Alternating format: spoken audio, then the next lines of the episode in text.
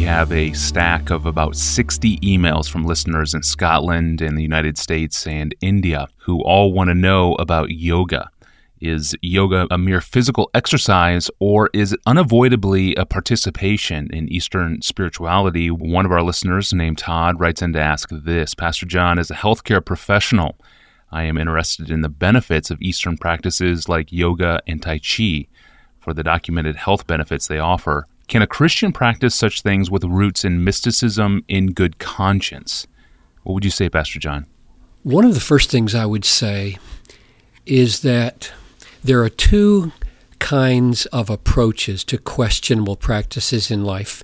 One I would call a minimalist approach to holiness and godliness, and the other maximalist. In other words, in the first case, you're your typical question is, well, what's wrong with it? You know, and it would apply to movies and, and music, and kids often ask their parents, what's wrong with it? And, and the other approach is not to ask what's wrong with it mainly, but will it make me more Christ like? Will, Will it make me more devoted to Jesus? Will I be more powerful and full of the Holy Spirit? Will I be more effective in prayer because of it? Will it make me more bold in witness or weaken me? Will it help me be spiritually discerning of the ways of Satan in the world? And will it help me lay up treasures in heaven? Will it help me find joy in God and all that He is for me in Jesus? You can see that there's these two kinds of, of approaches to life. I want to maximize my uh, godliness and my holiness by drawing nearer and nearer to God, and, and the other one is just trying to do as many things as you can do without being tripped up um, explicitly by sin. So I, I don't mean to suggest by that that every time you face a questionable activity, you will opt for renunciation uh, because you have weighed things that way. I just want people to approach questions with the greatest passions for godliness, the greatest passions, and not think minimalistically. That's the first thing I'd want to say. Secondly, um, I would want to say that yoga and Tai Chi, the little I know and the little research I've done, uh, both have their roots in Eastern world views and are profoundly in those roots antithetical to Christian understanding of God and the way He works in the world. So, yoga is um, to the body, is the way I'd put it anyway, what mantra is to the mouth. Um, one explanation says that, that the mantra, uh, quote, one has to chant a word or a phrase until he or she transcends mind and emotions, and in the process, the superconscious is discovered and achieved. Close quote. So the use of word in that mantra like way in order to move into the superconsciousness. In other words, yoga exercises or spillover from that kind of uh, verbal repetition and philosophy of how one moves physically and emotionally and intellectually to this super consciousness. So, so yoga focuses on harmony between mind and body. Yoga derives its philosophy from uh, an Indian metaphysical belief, and the word yoga comes from the Sanskrit language and means merger or union. And the ultimate aim of that philosophy then is, is to strike a balance between mind and body and attain a kind of self enlightenment through the through the use of mantra and through the use of certain kinds of physical exercises or meditative stances. to achieve this, yoga uses breath, posture, relaxation, meditation, uh, in order to bring about healthy, lively, balanced approach to life. That'd be more or less the way they'd say it on a lot of a lot of places on the on the web. So if you go to the Minneapolis YWCA website and click on fitness classes, you get 22 references to yoga, including beginning yoga, um, MS yoga, youngster yoga, youth dance and yoga, yoga for everybody. And it's the same. It's the same thing with Tai Chi, a little less so. Tai, tai Chi has Chinese religious or metaphysical roots, and one definition says that Tai Chi is understood to be the highest conceivable principle from which existence flows the supreme ultimate is, is that's the, what the word Tai Chi means. The, ult, the the supreme ultimate creates yang and yin movement, uh, generates yang, and when when its activity reaches its limit, it becomes tranquil, and through tranquility, the supreme ultimate generates yin, and when the tranquility has reached its limit, there is a return to movement, and movement and tranquility and alteration become uh, each the source of the other, and the of the yang and the union of the yin produce everything, and these in turn produce and reproduce, and that makes the process never ending.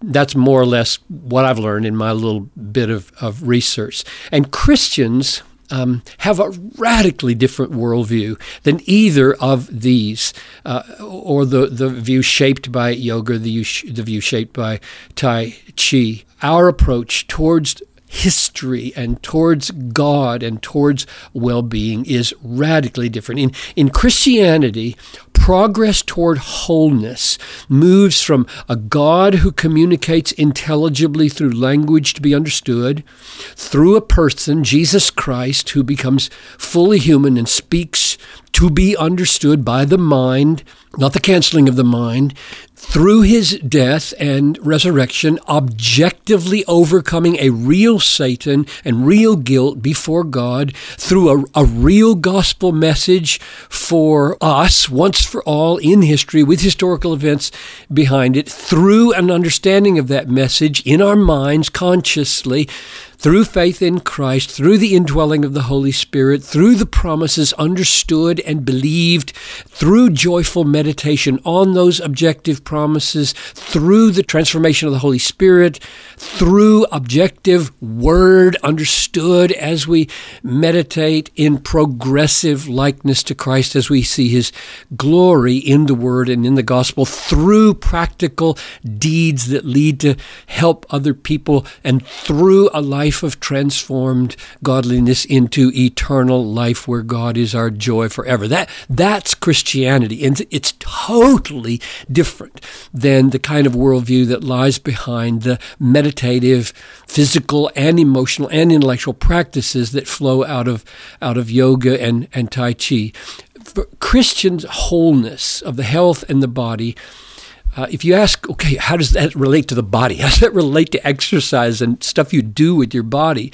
I would say um, Christian wholeness of, of the health of the body uh, is um, a chastened and realistic uh, view marked by these facts. Number one, we are fallen and physically under a curse, and emotionally and intellectually under a curse on the whole creation, and therefore we will all die. Second, we will be raised from the dead if we have faith in Jesus, and this is the health we are ultimately aiming at. Mainly, we would be perfectly healthy, body, soul, and mind, in the new heavens and the new earth after the resurrection, and that is our glory, that is our, our hope. And third, in the meantime, our outer nature is wasting away, but our inner nature is being renewed day by day. And fourth, so, bodily exercise is of a little value, as Paul says, but spiritual exercise is of value in every way, in the way I described it a minute ago.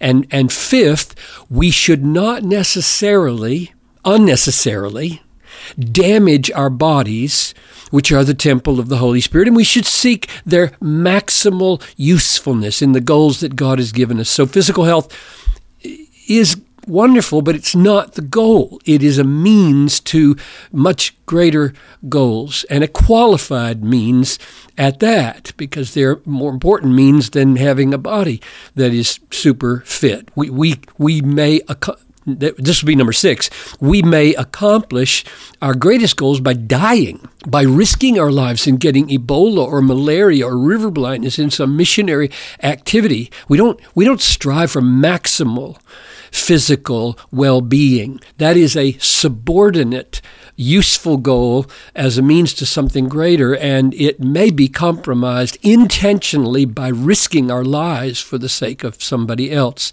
And, and the last thing would be uh, so any physical regimen that begins to take the place of the pursuit of holiness and sacrificial service by which we may lay down our lives um, is starting probably to become a religion for us. And it seems to me that yoga and Tai Chi have already declared themselves by their very names on that score. They have run up the flag. They've run up the flag of the Eastern worldview by the very name yoga and Tai Chi. So, for, for my money at this point, as I assess maximizing rather than minimizing my pursuit of God's goals, uh, and the flourishing of my own soul, I'd go another way and find another kind of exercise.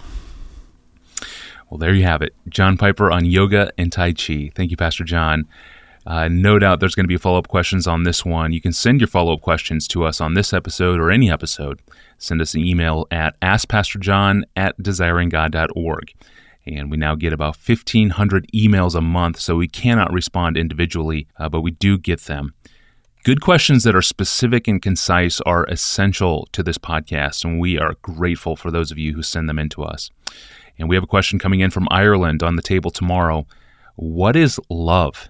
In fact, it's the most often asked question at Google. That's tomorrow on the Ask Pastor John podcast. I'm your host, Tony Reinke. We'll see you then.